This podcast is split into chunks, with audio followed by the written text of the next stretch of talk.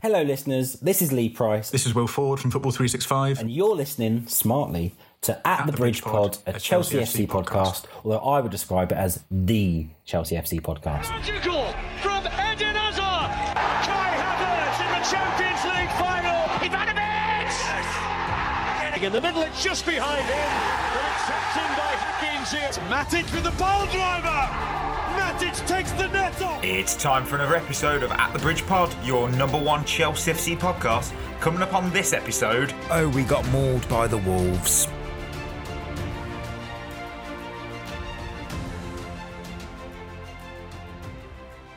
Oh, welcome back, everyone, to another episode of At the Bridge Pod. I'm joined in a virtual room filled with some lions. I've got Ollie, I've got Chris, and there was many a good thing happened over the weekend when you remove the men's team. So, what were your highlights from the weekend, team? Um, I didn't really I- have I- one to be honest. I, I didn't No. really do anything this weekend. I I can go through some low lights if you want. Oh, fucking hell. Bloody hell. No, no, no highlights, only low lights this week. yeah, yeah. Um, to be fair, until Chelsea women played, I had like a, a whole weekend of losing football. Uh, I was a bit, Oh, I was a bit sick. I was a bit sick to death of it by the time the Chelsea women's game started. To be honest, yeah, But, it, uh, it was tough. yeah, they don't let you down, do they? That's that's uh, the only Chelsea players who play like Chelsea players. Yeah, They, they was they was my highlight from the weekend. If you want one, the, uh, uh, the- Yeah, I'll go the, with the women's well. team. that's fair. That's fair. You know what mine is? Mine was this beautiful piece of commentary from the Cape Verde versus South Africa penalty shootout. Go waka waka waka wa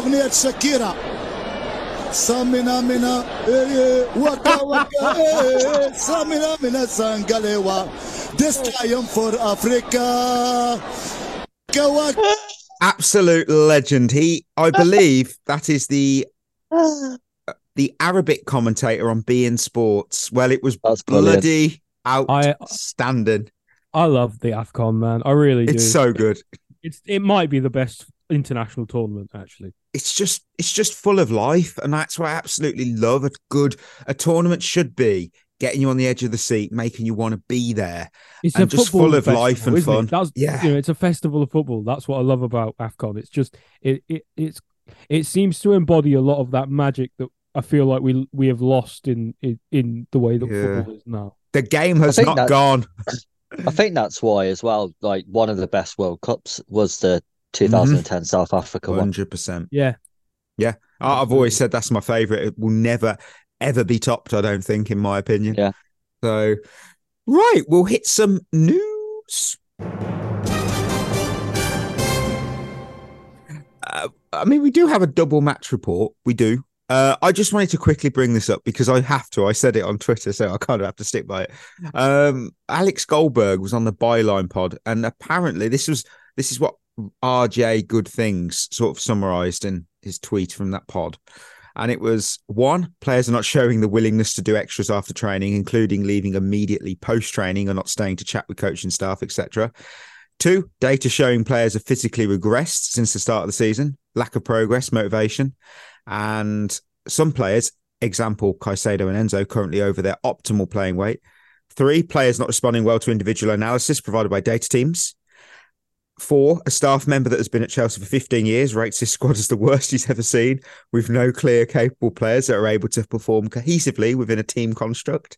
Five, overall squad imbalance, poor squad building, players recruited that have excelled under a specific style, system, positional play, and consequently lack independence and natural problem solving creativity. Six, recruitment disconnect, too many voices in recruitment that are providing opposing views and lack coordination and cohesion. And seven, while there's acknowledgement of the various issues Poch is dealing with, there is unrest forming within the Chelsea hierarchy. However, the concern is who would be able to come in and progress forward with this squad. Oh my word. I mean, that's a very good Netflix documentary coming. You just know. You just know. Oh, oh, it, uh, you're silent, and I know why. There's no, what can you say to it? yeah. Like, do you know what I mean? It's like, what else can you say? Yeah, that's all true. We're Most fucked. likely, like, yeah, like it, it- you know, it's it's very depressing. Like, Mm, It, it it's That- really frustrating to hear that all of the all of the things that we've kind of feared about this team and this club since Boehly and Co have come in has kind of turned out to be true. Um, and I That's, think um, a lot of people are dealing with that, and it's really nobody's enjoying realizing. that. Yeah.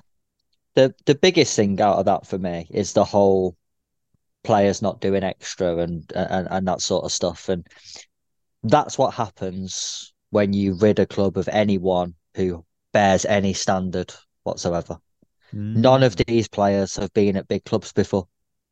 So they point, don't yeah. they don't know what it's like to be at a big club and there's no one there to tell them uh, and that's the problem that's when you get rid of all your experienced players who are used to winning things or used to being in big clubs pressured environments where they know that it's not just the 90 minute game and the two hours training you have to do more because you have to be at your absolute best every single game There's Mm. sacrifice. You've got to make sacrifices. Yeah. when you get rid of all those players, it's the blind leading the fucking blind, isn't it? Let's be honest. I- I- It's it's like you a, have- it's like yeah. a playground at the minute. It's like a playground. There's no leaders there. They're all just No. fucking about. That that is. I mean, uh, look, I, I, I'm I don't play for Chelsea, but I would probably qualify to play for Chelsea based on my ability. I mean, when I'm at the gym, if I've finished early, and I've I usually if I finish at about say within an hour, and I've got like 20 minutes before I hit the hour, I usually think, you know what, I'm going to do something extra. Might be a long uphill walk or something stupid. I'm putting in the extra hours. Why aren't the team? I mean, yeah. You know what? We'll go positive because there is a double game review on the horizon, and that is because we head to Kings Meadow. And here is that match report. Emma Hayes made significant changes to the starting lineup for our match against Everton at Kings Meadow. 10 alterations from our previous outing against Paris FC in the Champions League. Among the newcomers into the side were Ramirez making her full debut and came close to marking the occasion with an early goal, but was uh, stopped by a last ditch tackle. Despite the Everton resilience, we managed to break that deadlock just before the half hour mark when Reiten calmly converted a penalty that was awarded for a foul on Rytting Kaneryd. Although we created numerous chances, we eventually doubled our lead with another confidently taken spot kick by Reiten. As the game progressed, Hayes made some strategic subs, bringing on Nüsken, Kirby, and Fischel and they combined effectively to set up Cuthbert's goal late in the game. It was absolutely beautiful football they played, and it was a comfortable victory, uh, and we remain top of that WSL table. Chelsea 3. Everton nil. It was a controversial game. Two penalties, a manager was sent off, and a full Ramirez debut. I mean, Chris, where do you wish to begin with a positive, a positive Chelsea result? Yeah, um, which was really nice, uh, especially for anyone who watched the uh, the the game on the Saturday Yeah. and w- wasn't still wasn't over it, which I don't think any of us were. Um, yeah, positive. Uh, I mean, it wasn't the best game. Um, it was another game that we we dominated, but we just seemed to be lacking something at the top end of the pitch, and I think it's a little bit of um, cohesion at the minute. Just a little bit of that sort of instinctive play that we had last year. Obviously, when you've got like Reiten and Kerr, they had like a telepathic partnership last season at times where they just knew where each other were, and I just think we're lacking that a little bit with with Mm. the the changeover of, of of people and then Kerr's injury, obviously, and Yeah. Reiten's been injured and still not quite back to to her best. The, Mm. the first penalty, I, at first I didn't think it was a penalty either. Oh, but, I loved our little argument on that. I was Yeah. like, that's a pen. but It's a pen. but when you see the follow through, it's it's a dangerous tackle. She Yeah. she clearly win she clearly wins the ball, fair play, Mhm. but the follow through is dangerous, and you're always going to get them given in in modern football. Um, I, I, the one player I would like to talk about actually is um Bjorn at the back. I Mm. think she's she's made such a difference since she's come in. It's the most composed at the back we've looked all season. Um, s- very solid. Seems to be commanding the back line as well. I think Jess Carter's form has improved since she came in, which suggests to me that she's also helping Jess through the game now as well. Um, Them two Yeah, need I to be think- our defensive partnership for the rest of the season. To be fair, Yeah. they were yeah, I, outstanding. I, I- I think she's come in and she's she's been outstanding, and it's um, another win for the recruitment in the women's team. Um, Mm, Ramirez looked lively. Uh, Shame she couldn't have got a goal. Um, but yeah, she's she's very uh, she's very technically gifted, and she does have a Mm. turn of pace, which is which is um, important in the women's game um, Yeah. to have in your forward line. And you know, she she played her part, didn't she, in one of the goals as well. Mm. Um, Yeah, yeah. I, I mean, you are right. It wasn't the best. I mean, that was my first note I put down. Wasn't the best game to watch. Not going to lie to you all. No, No, it it wasn't. wasn't. But hey, a win's a win. Three goals are three goals. And the other positives, that's back to back clean sheets. That's important to Yeah. point out, I feel. That sort of tells you as well about our defense. And right, okay, penalties. Many a thought is on social media. The first one, it, it for me, stand by it. It was clear as day because it was that follow through for me. The second one's a bit softer, but there's this but has nothing to do with the penalty. Uh, let's not let's not get this mixed up. Everton didn't look like they were going to score regardless. And that's No, sort of saying that's saying mm. something because their scoring record this season is the lowest in the WSL with 10. So Yeah. I wasn't really there going, oh, they might might make their way back into this game. No, I didn't. It it it, it definitely wasn't a pen though. It's the second mean, one. yeah. Yeah, the that's second fair. one, I feel the, that's the, fair. The second, the second one's not a pen at all because the the the one making the challenge pulls out of the challenge completely. Mm, Um, mm, mm. She does catch like it's not a dive either. It's one of those where there's contact, but it's not enough to be a penalty. It should, yeah, it should have just been the goal kick. Um, yeah, that that that's another poor one. But again I think they call that the uh, the Anthony Taylor special, don't they? yeah, that's it. Very yeah. subjective then. Or or, uh, or or Paul Tierney now at Yeah. Anfield. Uh, I mean, the thing with the whole with the Chelsea performance, I feel like there's a sort of a trend I'm sort of noticing. That's like we start a bit slow, and then we turn up in the second half, and that Yeah. that's becoming regular. Which, hmm, I mean, everybody for me, I, I put in my notes here. I put that everyone except for Lauren James put in a good shift, and maybe that's a bit harsh or critical, but. I felt Erin, she was rock solid, no doubt about that. Yeah, and the partnership very with. Melly was really, really clicking.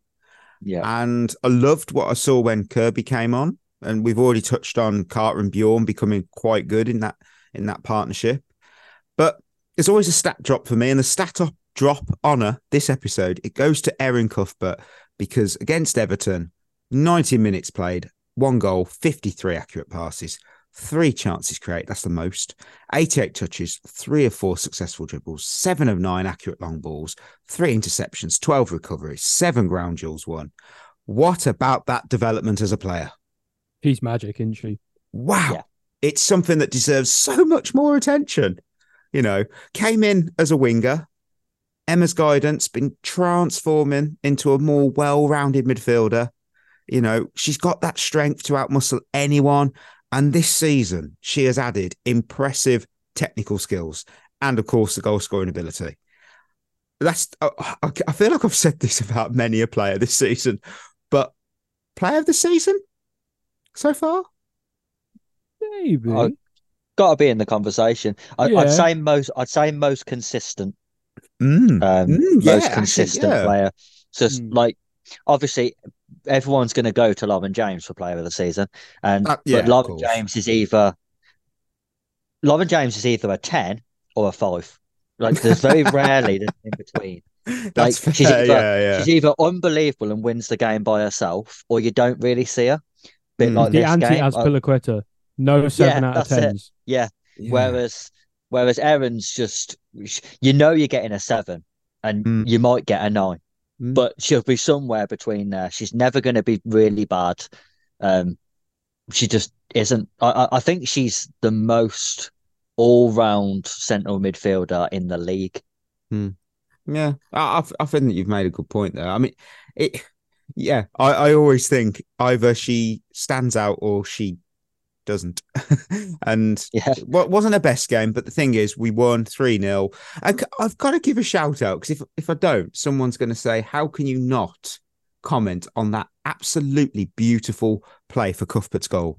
It was so good. It was like Tika, Tika Taka football in its prime. So good. Yeah, it was. Oh, It was. oh my word. So good. the official playing the Giroud role. Yes. Oh, so good. It was just, oh, it's just outstanding. It really, really was. Right. From a positive Chelsea performance, we need to go to the match report sponsored by I'm glad we didn't sign Jhon Duran because Chelsea aren't alive. We're all drowning wine. We're all down in wine, and we got mauled by the wolf. Yeah, Chel- Chelsea two, Wolves four. It was a bad day, and it's a bad day now to ask for winners. But winners, I must ask for. I have one. One. I'm never this negative. Oh, Never. as well. Bloody, I, I've got to pull Births up because he's not here today, but he's definitely had. I, I don't know if he did put some winners down. He probably did. He I- did. he did. Well, he, he put one. He put down. I've just read a different, complete different message because that's my message, not his. He said no one because they're all fucking useless. Hmm. Yep. British sense of humour there. I've, oh uh, wow! I've got five. I've got five winners. Yeesh. What? What? Yep. What? I've got fi- I've got five winners. I guarantee Um, none of them played. None of them I played can- for Chelsea I- yesterday. I can read them all out in a in a row if you want. Oh, go go on then. Uh, Brighton, Southampton, Benfica, Leicester, Shakhtar. Those are the five clubs that have scammed us for hundreds of millions of pounds Oh my Um, word! By selling us average Ooh. players for world class fees. Brighton have done it a couple of times. Oh. Southampton sold us a sixty million pound player, apparently, although no one's seen him play. I know. I feel. I still feel like I've never seen him play for us. Benfica sold us Enzo Fernandez, who I will come on to later.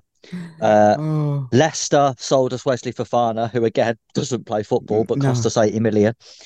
And then Shakhtar sold us Mudrik, who I am still convinced is some sort of money laundering scam. oh.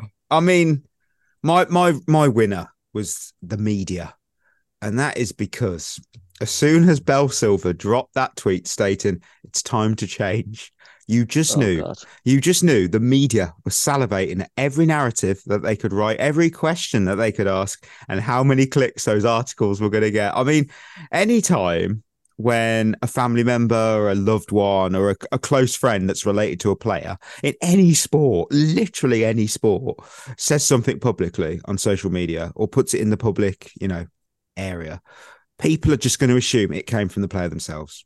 Doesn't matter whether that's true or not, or if it's just that one individual's opinion. Doesn't Yeah. matter. Doesn't matter. They will always look at that and go, "That came from the player that did," and it, Yeah, it's ju- yeah, Just on that though, I, I, I, I actually really don't like that at all. Um, because although she's right, and everyone knows that she's right. We're not, we're not blind, but I don't think it's helpful. I don't see who it helps. I don't think putting that sort of stuff out there. It's a bit like when Pulisic's dad kept going on about stuff. Like I don't know who it helps. Do you think? Um, do you think she actually did mean it in terms of the manager? Because she could have just meant like subs in the game. I I feel like well, I needing for don't. a change. This is Oh, okay, this is the I- problem, though, isn't it? Without it- context, there's a lot of plausible to tell. deniability there, isn't there? Like Yeah. about, in terms of the gap about what actually was said and what was meant. But the thing is, I think is that the fan base have now, oh, now in my opinion, shifted so overtly to Poch out more Yeah. so than Poch in that that's what they took from it anyway. Yeah, Um, um, it, it's a bad sign when the It's most not good. exper- when the most experienced leader in the team team's wife is sort of saying this about the coach. We assume. I mean, sh she's not wrong. Uh, I'm, I'm not. I'm not gonna.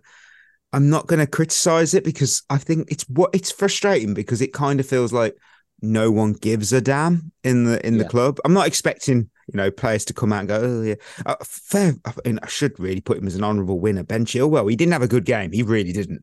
But Uh, he came out. At least he spoke. I mean, some players it doesn't even seem that. I mean, Yeah, he, he wishes he hadn't though with the backlash he's got from it. to be fair, what he said was embarrassing. Yeah, ah. like, like he's right to come out and said, but what he said was thick as two short planks. You know? it, it was. there aren't any excuses. He is right when he says, you know, it, it wasn't good enough. But Ah, you know what? We'll move to we'll move to losers, and I. Hang on, I've got a winner. Oh, you've got. Of course, I'm Oh. so sorry. Go ahead. I had one. Uh, my my my win's dead quick. Uh, it's the bookies because they're going to make a lot of money on the odds for who's going to be the next Chelsea coach. Yeah, that's true. I, I was literally. I think just the leader in the put- odds at the moment is uh, Roberto De Zerbi. For those of you, Someone want to know. stupid. Yeah. Yeah, someone another one for Brighton. Here we go. Oh, it's not going to be De Zerbi. It, it won't be De Zerbi. We'll break We'll FFP. we'll talk about it. We'll break FFP if we do that. Um, my loser is almost like a little rant, so I feel like I shouldn't say my loser yet. Um, a Berth though, Berth's put his loser in, and Berth had said his loser was all of them because they're all fucking useless. Yeah, good. good. Right. Yeah. Oh man, there's a trilogy for this. He's got a question he's put in as well, which you'll find out later. Ollie, who's who's some? Have you got any? Have you got more than uh, eleven losers? Uh, I have one singular loser. Wow, is it us for having to review this? I wish it was. uh, you could call us honorary losers because we have to relive it every week. We do, we do. Um, But my loser is is just Chelsea. Um, it's just it's just become overwhelmingly clear to me that the ownership do not know what they're doing, um, especially with the new like you uh, you spoke about at the top of the show, uh, you know about players and how they don't seem to respect anybody and they're not getting on with the coach and they don't want to do anything and the owners aren't happy and then disagreeing up top with this and that.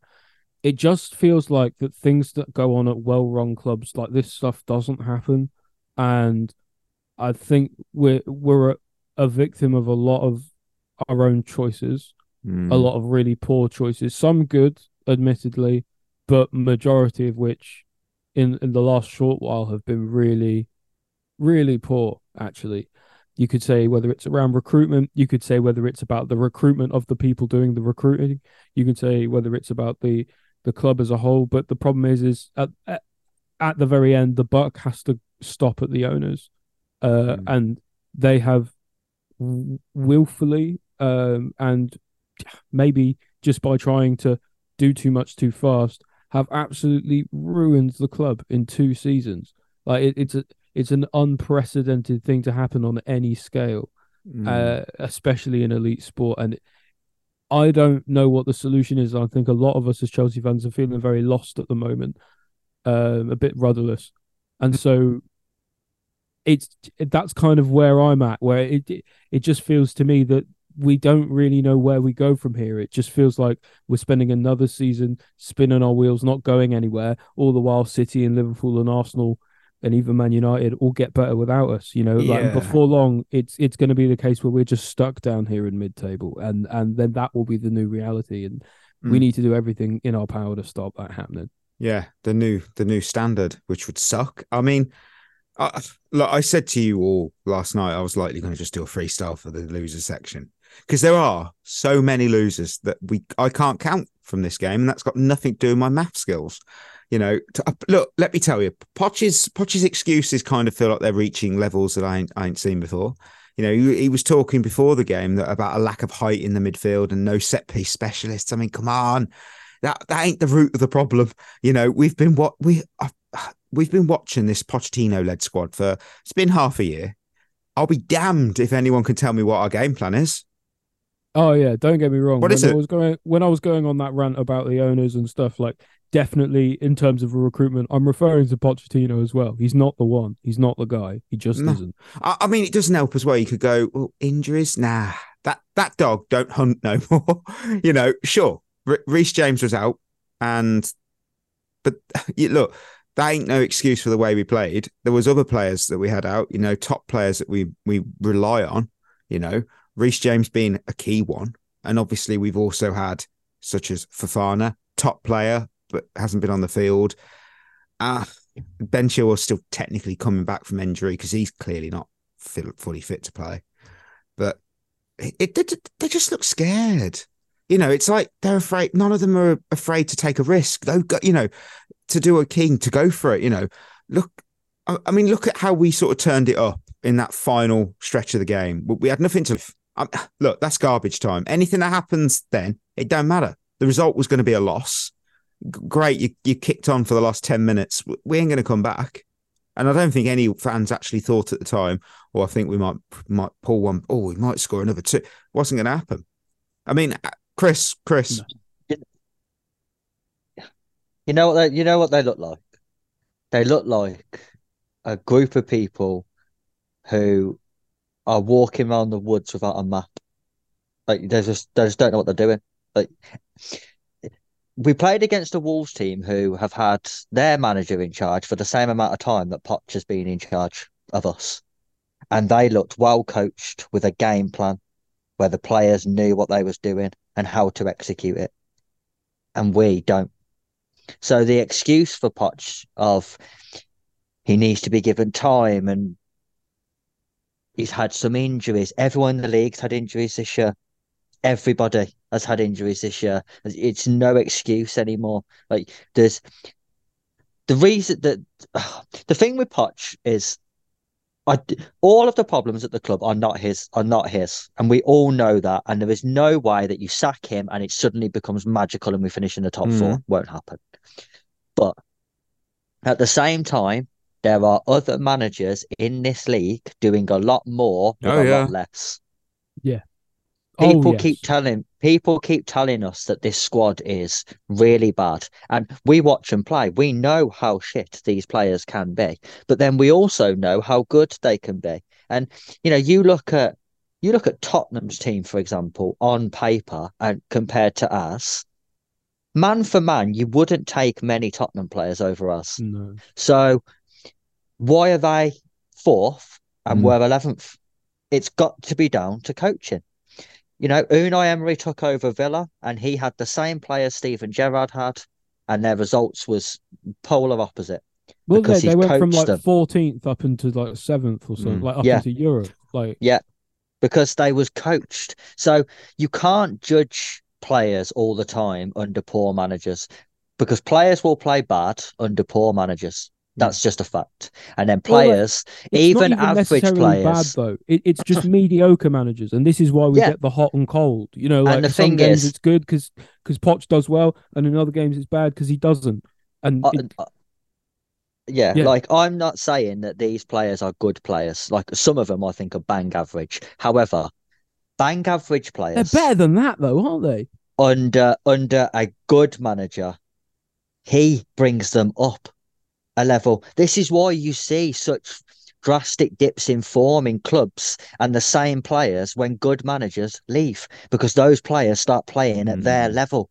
Good managers elevate players. That's what they do. Great managers elevate their players. They hide all their weaknesses. They find a system and a way of playing that hides all of their weaknesses. And then when they leave and another manager exposes them all, everyone goes, "Oh, these players are shit." Yes, they are. They were shit then too, but they You had could- a good yeah. manager, and that's you what could we argue the- look at but look the- at the Villa other when they went is- from Gerrard to Emery. Whoa, wow, that was a Exactly. turnaround. But the problem is our problem, uh, our issues now are compounded because all our players are on such long contracts that any of them are Yeah. going to reasonably out outlive any Mm. manager. I, we I mean, what? th- th- Yeah. It- you know, so like they they can always say, Um, "Well, I'll just sit on my deal." You know, they're they're not going to sell me, and maybe I'll just will choose not to go, and I'll just sit and make my money. Where you know, whereas e- it's easier for them to just sack the manager again, and they can keep their very expensive. Glad you brought that That's- up because It's a problem there. Winstanley and Stewart ought to be packing their bags. You know, they're, they're- Both um, should be sacked. Look, Both just look should at the sorry yesterday. excuse that we've assembled for a squad with the kind of money they had to work with. That's embarrassing. I mean, you have to say it. I mean, that ain't even the whole story. I mean, this team are currently, unless I'm wrong, sitting at eleventh in the league. We're halfway through a season. There's there's no clear game plan, and that does fall on the shoulders of the manager. And I haven't seen an piece of evidence yet to suggest Pochettino's the man for the job here at Chelsea. And that sucks again to say because pre-season looked good, but after that, mm, you could say League Cup final. Yeah, but we had one away game and we lost it. We've had one away game in that draw and we lost it to Borough. And if I feel like if yeah, When you when you look at the money that we have, it's, that's the thing, wasted, wasted. especially those two those two specifically Stewart and Winstanley some of their buys have been have been good or good enough and that's fine but when you think about, for example, I know they're the expensive ones and everyone harps on them and hates them as a result, but I'm just using them as an example here. For what Enzo and Caicedo cost, we could have got Bellingham. Oh, and I think we could have got even more. Can more you imagine players how as- much better yeah. we'd be? I mean, how much in a better position we'd be if we Yeah. had that, like just like Oh. some f- me- general forethought at the time. Both both Bellingham hmm. and Rice were regarded better than Caicedo. I'll tell you what- and Enzo. yeah. So what gets under my them? skin with this is when the ownership took the reins of our club, all they had to do was tweak a few things. Yes, there was there was some issues, yes, but the groundwork was laid out for them. But they just went, nah. They just came in, zero know-how, and wrecked havoc.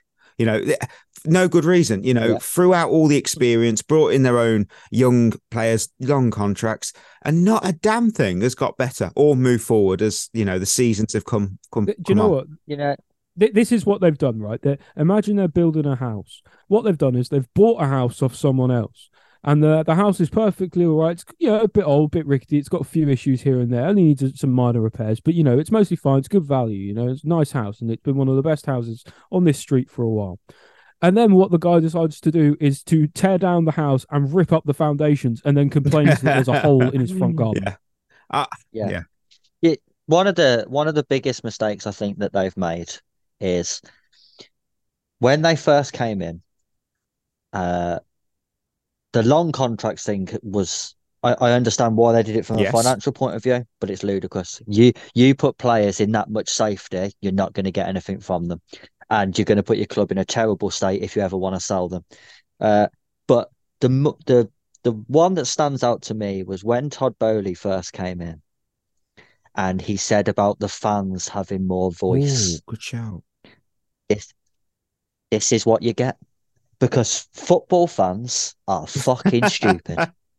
And what pisses me off now, right, is all these Chelsea fans who are sitting on their high horse saying, Oh, we've wasted money on him and we've wasted money on him. They bought every single player that these people wanted. Wasn't a single one of these fans moaning when we brought these players. Mm-hmm. They was all buzzing their tits off like, oh, these are the greatest players in the world. We're gonna win the we're gonna win the Champions League. It, that's what they were saying. No one moaned about us signing mm-hmm. Mudryk. No one so- moaned about Fernandez. Everyone was absolutely clawing away for, and clambering over each other for Caicedo. Oh, we can't let him go to Liverpool. It'd be the biggest embarrassment ever. Pay whatever they want. They did, and this is what we get. Fans should not have an opinion in recruitment. And I think one of the biggest mistakes they've made is they have listened to fans when it's come to who should we It's an interesting point.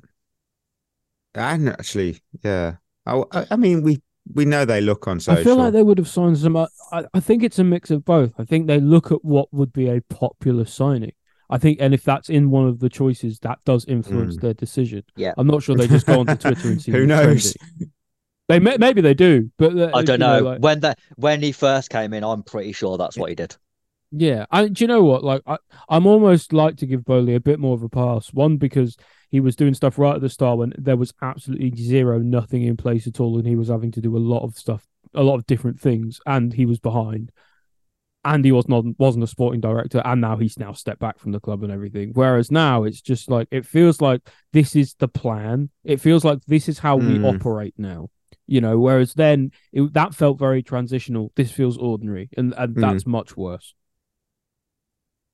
Yeah, I, I mean, I mean, Chris, I know you did say you've got a second, a second rant lined up. The listeners love it; they do love it. So, hey, you can deliver it. We'll give you your, your soapbox. Go on. Well, of all like, uh, so when I- when I was writing down my list, I put every player except Petrovic because I think he's being hung out to dry at the minute. Um, you almost feel sorry for him at the minute. Uh, but so I, I I don't think there's any point going through specific players in terms of oh I've picked these three this week because you could have picked anyone. Let's be honest. Uh, I think it's time to have the conversation about Enzo Fernandez again though because I have never seen a player get such a free pass. So if you went on socials after this game, it was all about Gallagher and Caicedo, and Enzo got a complete free pass in this game, despite the fact that he did absolutely nothing. He had no bearing on the game at all. The game would have been exactly the same whether he was there or not. and he's got this. I don't. I don't know really. He's got this real protection from that I haven't seen since the year after Kai Havertz had scored in the Champions League final. Oh, After after Havertz scored that goal for six for the next six months, he was the most protected Chelsea player I'd ever seen. He was dropping shit performance after shit performance, and everyone kept saying about he was being played out of position. He wasn't being used right. He's a generational talent. Can't believe he's being wasted under poor managers. All the same shit you hear every week about Enzo Fernandez. He's not a generational talent. He is he's a worse version of Jorginho. He is he he keeps the ball. He plays the occasional long pass, more of which go out of play than actually find someone or are hit too short and the defender just heads it away. So this whole notion that he's got this incredible passing range is just bollocks. It's just that's again just come out of nowhere. It, someone seen him do it in one game and went, okay, that that's what he does. So but we, we won't have to watch him play again because we'll just assume that he's done that every game. He doesn't score goals. He doesn't make goals. He doesn't win tackles. He doesn't get interceptions. The the lead up to the Disasi goal, he should cut that ball out, and he actually puts the ball past Thiago Silva um, in the build up. I don't know what he does. He he is one of those players where he reminds me of if I was to compare him to something, he's like buying perfume from a market. The bottle looks nice. And it my sire brand on it, but that's not what you're getting. Uh, he's got the he's got the tattoos and the haircut and everyone and everyone loves him. And uh, he's being touted as a future captain. And apparently he loves Chelsea which is absolute bullshit because I guarantee at some point within the next year his agent's angling for a move away.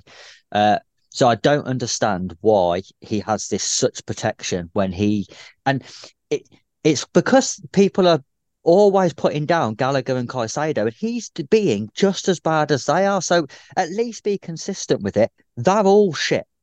The reality is, at the minute, they are all shit. So you've got to put them all in the category together because uh, he isn't doing anything, and I just don't understand. I watch him every week, and I don't understand what these people are seeing. I, I mean, how how do we come back from that, Ollie?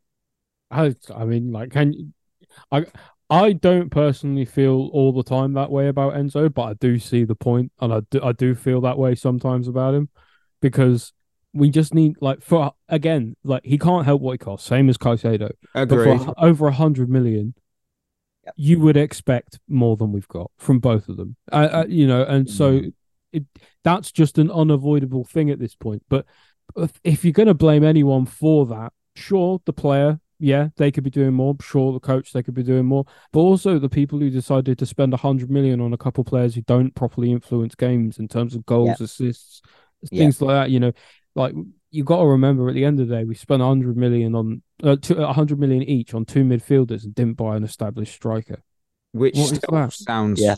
Wild. The fact that we Sounds silly. You Okay. think about what do you need for a, a functioning, like a really strong functioning football team? You need a really good keeper, a really good centre back, a good midfielder, and a good striker. You know That- what's, tho- those uh, are the four things you need. And and and we bought two midfielders and no striker and no keeper. And- what's even what's even funnier, Ollie, is we we spent 200 million on two midfielders. The year after, we'd we'd all been saying the two things we needed was a creative midfielder who gets goals and assists, and a Mhm. defensive midfielder. We spent 200 million on two midfielders who are neither of those things. We bought a box to box midfielder and someone who just passes the ball. Like uh, it, it's the recruitment is ridiculous. Everyone knew we needed a Bruno Fernandes type midfielder who gets goals and assists, Mm, and then we and then we needed a, a Matic uh, who sits in front of the back four and breaks things up. And they Like, signed not neither of those science. We know this. We can tell you this stuff. Like, and and so how can we see this? But the data analysts and the people who are actually whose job it is to work this out can't see this. I don't. I just don't understand it. ridiculous. um, right. Positive ending. I've got to. I'll do it because there's people listening that need that. They want that positivity, and we usually- got to have people I need usually to come back. I usually deliver it. So look, despite everything that I've I've said, my my love and passion for this club will remain unwavering and unconditional. I always do my best to catch every game, enduring the disappointment week after week. It's just in the hope, you know, that somehow, some way, things all turn around. And I can only imagine how disheartening it must be for those of you who listen, who attend the matches, spend your hard-earned money to get to And the game. time. Yep, and purchase a ticket. You know, you're investing your money into this team. And I'd ask, are your feelings any different from mine, Chris, Ollie, how we feel right now? You know, from my point of view, I, I saw fans leaving early, expressing their frustration through boos and various chants. And I can assume, based on that, that you're feeling that disheartenment too. But hmm. nonetheless, I'll be there this coming Wednesday against Villa. I'll be watching. My support for this club will not waver, even though my confidence now is it's sort of in the departure lounge, hmm. but it's still there. It's still there, and You I'm hopeful of a good result. No matter how bad we are, you will always have at the bridge pod to come and have a moan with. Damn right, yeah. I'm uh, I, I think we're all with you there, Mikey. I think the I think the biggest issue for Chelsea fans at the minute, and I I I don't think there'll be many who disagree, is that we'll never stop supporting the club and we'll continue to go to games and watch games and regardless of how bad it gets, always be there. But I think we've never felt so disconnected from the club. Yeah. And I think uh You know Like, I what's don't mad know. though is is how many times we've said that, uh, uh, seemingly Yeah. being a new That's- low Yeah. in the past two Yeah. seasons. It's Yeah. it's just that thing, isn't it? Where I just think at the minute it's hard because you're always telling supporters that you, you have to support the players, but this is a really hard group to get behind. It's a really hard group to support. Mm. Um, no, They're 'cause you- reasonably likable until you see them play. Play, yeah, because Oh. they're just not giving everything. Like the the Chelsea teams I grew up with was they wasn't always the best football teams, but they was they was they was hard working. You knew what you was going to Mm. get. Every They single were the player was gonna yeah. yes, they was going to leave everything out there. They, there wasn't a player coming off the pitch who you thought he ain't put a shift in today. That it Yeah. just didn't happen. They had bad days, but you still supported them because they tried. Yeah. Yeah. Right. Emojis. I just went with a sad face. I was just sad. I was like, oh, I'm gonna be juvenile poo emoji. yeah. Uh, at- at- uh, wolf poo to be specific. Chris. Uh, I'll go with the with the skull because I think this this game was the one that killed Pochettino. Club's Wow. dead. yeah, Yeah, Right. Line of the week. And Oh, the lines of lines of the weekend were Nkunku, Gilchrist, Chukwuemeka, and Gallagher. So we just we just move on. just move on. We'll I, move well, on. You know what? I picked Gilchrist, and that's not a bad shout because I don't think he played, did he? Uh, Yeah, d- no, he, could- did. He did. He, came. He came on. Made a He mistake. came on. needed, made made a mistake that nearly led to a goal. He's proper Chelsea. Yeah. Right. Lion Oh, of love you, the Alfie. line of the midweek time as we head on the road to Villa Park for the FA Cup replay against Villa. Um, I- I'm just gonna, Petrovic. you've gone Petrovic. I'm going to spin the wheel whilst Chris decides. I think I- Mikey's really cruel to make us keep picking every week. I am. I am. Yeah, yeah. It's a cop out here to use the wheel. I Oh! picked, I, I, Oh, I picked Petrovic solely uh, because he's been the only player who hasn't let us Yeah, down like yeah. recently. I've got. Yeah, I Du- agree. I've got. I've got Dujon Richards. Which there we go. Well, Wow. he's not Okay. getting, he's not playing then, is he? I don't know. So so Mikey wins this week because he's picked the only player who ain't going to play. Yep. All right. Uh, Is he? Is he eligible? I know he came back from his, his Nah, loan I spell. don't know. I don't think so. Berth Ooh. picks Bettinelli, of course. He would have Um, picked Broja, but he's gone Sure. now. We'll we'll spin again. I'll spin again. Chris, who are you picking? Oh, I don't know. Um, I've got to get a wheel because what's the point of this? Well, I've just Um, got Marc Cucurella, and that's not happening. Well, Jesus pick, pick someone who you think might play and m- m- maybe won't disappoint you. So someone is going to come on as a sub for ten. Oh, minutes and no. can't look yeah, that bad. yeah. Even to, even if that's the case, I've got to Yeah. stick with this one. I'm so sorry, Chris. It's Enzo. Oh Jesus Christ! Good luck, got- Mikey. he definitely will p- play. I think. Um, well, in fairness, though, in fairness, on socials he'll have a great game. So you're Yeah, probably. but you haven't. Chris, who, who- come on, who are you going? Who are you going? Um, I'm gonna go with. You know, I I think I picked him in the last game too, but I- Yeah, I'll go with alright. Chukwuemeka again. Good shout. Good shout. Um, questions, and of course, the uh, first of all, I've got to go with the uh, the the at the bridge pod question that was sent in by Birth, and his question is, uh, why are we so fucking useless? There's the trilogy of uh, just you. oh man, if you were think- I taking a shot right now, I think Yeah. we've spent all I it's uh, covering that, haven't we? it's like Yeah, a game of limbo with I mean, Chelsea at the yeah. It's just how low can you go? I mean, uh, we got one question in, and it's from Victoria who asked, "What do we do now?" Good question. Hmm. That's a Um, great question. I mean, I, I did write an answer down here, and I genuinely mean this 100%. And I put, honestly, if you want to watch a team who are outstanding, competent, and play with passion, that's the thing passion for the badge, watch the women's team. If you don't already, because get behind them because they deserve that love. They deserve your passion and support because you know I've I've watched them for a fair few seasons and obviously as everyone knows we've this is our first proper season covering the team and each game that I've watched I've loved every single moment doing so because I'm seeing 11 players play for that badge. That's what I want to see. Yeah, I I would say now I oh, first I think we've got to get rid of Poch because he's it's it's just not working. I mean, let's be honest. I don't think I think a of us was lot of us were proved right about the first, even when he got recently. yeah, yeah. Um, and I know there's a lot of talk about Mourinho now. The reason why I would do that, um, and bring him back in, is I don't think the results on the pitch would drastically improve. I think they'd improve um, because he knows how to get teams who aren't don't have the best players. He knows how to set up a team to get results. Um, but also, we need someone who is going to raise the standard again. And I, I would, I would rather have him in for what he's going to do more between the matches it, with these players, ensuring that they are doing the work that they need to do, teaching them what it's like to be at a big club and putting the demands on them that, that should be there. So I'm not saying he would come in and make us brilliant, and it would only be a short term thing um, with with him. But at the same time, there is no doubt that he would instantly demand more from these players, and they would have to do it, or they wouldn't play. He's dropped bigger players than these before at, at, at other clubs, so that wouldn't bother him at all. So He, I, I- he I dropped just Ronaldo. think- I'm pretty sure he dropped Ronaldo once. yeah, I mean, it, and like look what he did with Juan Mata. He sold our player of the year two years in a row.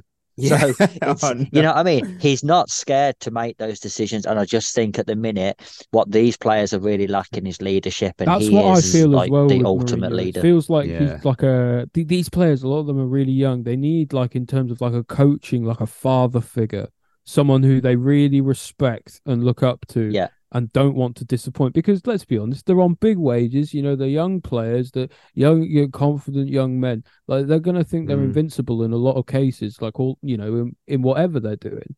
So you need someone who's done more than them to be Mm. there to keep that ego in check, right? And tell them you're nothing. Look what I've done. You know, Yeah. if you work half, if you work twice as hard as that, Mm. you might Yeah. win half as much if you're good enough. You know, and and, and as a Mm. result of that, that that's what sets the standard. I like like you say, Chris. I don't think football would improve that much. I don't think the results would improve that much. But you would almost want Mourinho for everything he does outside of management.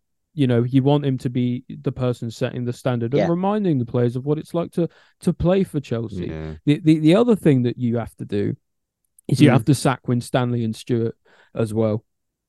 Um, ultimately, they're, they you know, and um, and Yeah. potentially even Kyle Macaulay and Joe Shields as well, uh, because they're, you know, if the whole recruitment team at the moment it's just not set up to an environment that's conducive. It's it's not working. Like it, it, it we seem to be bringing in players uh, around with different profiles in the same position at the same age, but for different philosophies and different managers. It just doesn't make sense to me. Like you need and and Mm. If you want to keep them and have them just do recruitment because they've picked some good players, that's great. But don't make them sporting directors. You need a, a, a director of football who is going to oversee that, speak to the owners, and uh, who's really, really good at his job and or her Yeah. job or their job, and understand what it means to to run an elite club and and that needs to come from them so you have a play style and you have a a, And- a project if you want to call it that and you have a, a philosophy that suits the club and everything works towards that goal because at the moment everything's pulling in a different direction everyone's mm. working in silos and obviously that's not going to work Yeah. And the thing Yeah. is, like that that is something as well though that Mourinho is very good at. Like that's what he did at Roma. They was a Mm. club floundering. They was all over the place when he went in there. He has a way of pulling everyone together, and I feel as though that that's what the club Uh, do you know really what it is i at think the minute. Mm. Instantly, you get the instantly the fans back him. We know Gets more- gets more time than most the fans back him straight away. Yeah. So yeah, so he gets the fans on board. Then he'll start protecting the players, and he'll start making the fans like the players again, Mm. which is exactly what he did at Roma. So then they start supporting the players as well. Like we like we was just saying, which is difficult to do at the minute because we don't like most of them. But he he has a way of just pulling everything together and making it siege like an mentality us against yeah, the and he world makes thing. it a lot and that I think about that's himself that's as well that's what we helps. need. I think a lot of these young players, especially they're Yeah. like you say, they've Yeah. never been at a big club before. They're in the spotlight all the time, and a lot of them, I think, don't know how to deal with it.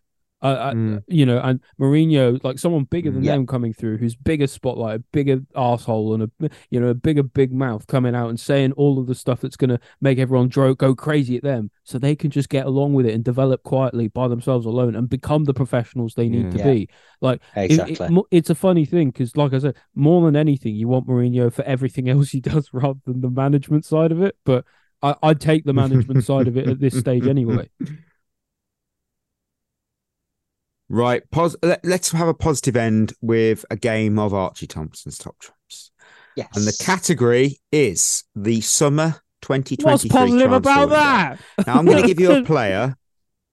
Well, hold up. I'm going to give you a player who moved in that exact window, and you got to tell me if they cost more or less than the previous player. And we're not we're not including add-ons, and all prices are in euros per Transfermarkt. So we start Okay. with James Trafford, who moved from City to Burnley for 17.3 million, which I wow. I forgot lot of that that was that much. keeper. Um, Chris, you've got it is a lot of money. It, it really is. You've got Christian Pulisic from Chelsea to AC Milan. Did he cost more than 17.3? Oh, that's a hard one. Do you know what I I actually can't remember how much we sold him for, but I I think it's st- I think it started with a one. You know, uh, I'm uh I'm gonna say more, but not by. Ew, it was 20. 20 million Oh. euros. Ollie, you've got Pedro Porro. Spurs. Uh, he is quite well coveted. I think he was uh, uh, he would have gone for at least thirty million euros. Uh, I'll go for more. He Yeah, Yeah, he was 40, double the price of a Pulisic. Uh, Chris, you've got Robert Sanchez from Brighton to Chelsea. More or less than 40. It was, it was Mm. 28.7 million euros. Uh, Ollie, you've got Antoine Griezmann, who moved from Barcelona to oh, that's a Atletico. tough one. He's gone back and forth to places a few times. Is his stock is higher tough. now than it was before? I don't really watch La Liga. Uh, Did he cost more or less than 28.7 million euros? I'm gonna say less. You're right, Wow. because he only cost 20 million. Yeah. Um, Alex Iwobi from Everton to Fulham, Chris. Oh Jesus Christ. Uh, do you know what? It's bit. It's probably more, but my head's telling me go less, so I'm gonna say less. He cost 5.7 million pounds more than Griezmann at Wow. 25.7. That is an absolute what the We should- yeah, Premier transfer League, win- Premier League should have taps been transfer in for Griezmann. transfer for window's I'm just dead. Yeah. Yeah. Uh, Kovacic, who went from Chelsea to City, more Oh, or less than 25.7. Yeah. 29.1. Folarin Balogun from Arsenal to Monaco. More or less than 29.1. Uh, he'd just come off a really good season, hadn't he? But I don't remember them getting loads for it. Uh, I'll say more. You're right by 900,000 You know what? I was going to say euros that. At th- I, 30 in my head, I was million. thinking it's more, but it's it's only just more. I think. Yeah, it's Right. tough that one. Harvey Barnes from Leicester, Oh, Leicester to would have gone Newcastle. them for that. Uh, surely it's more. yeah, of course it is. They did It is, rinse it's him 44 completely. million.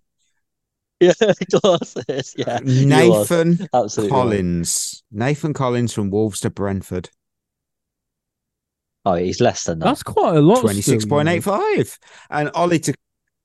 He was a record Yeah. signing, I Good for think, for Wolves. I could be corrected. I don't. Uh, um, a record signing for Brentford. Sorry, not. Yeah. Uh, right. Finally, Pau Torres from was the Villarreal previous to one? Villa.